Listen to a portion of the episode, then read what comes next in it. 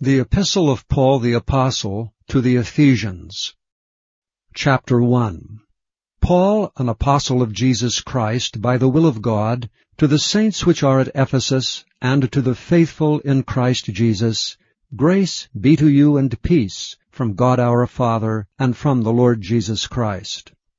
Blessed be the God and Father of our Lord Jesus Christ, who hath blessed us with all spiritual blessings in heavenly places in Christ, according as he hath chosen us in him before the foundation of the world, that we should be holy and without blame before him in love. Having predestinated us unto the adoption of children by Jesus Christ to himself, according to the good pleasure of his will, to the praise of the glory of his grace, wherein he hath made us accepted in the Beloved,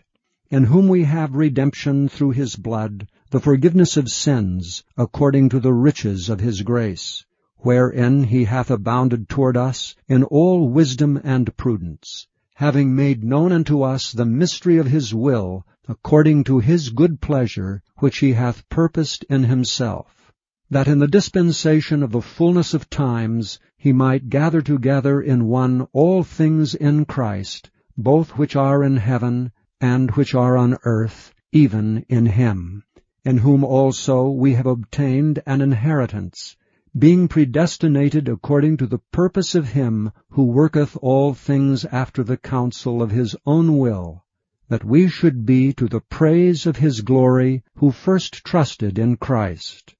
in whom ye also trusted after that ye heard the word of truth, the gospel of your salvation, in whom also after that ye believed, ye were sealed with that Holy Spirit of promise, which is the earnest of our inheritance, until the redemption of the purchased possession unto the praise of his glory. Wherefore I also, after I heard of your faith in the Lord Jesus, and love unto all the saints, cease not to give thanks for you, making mention of you in my prayers,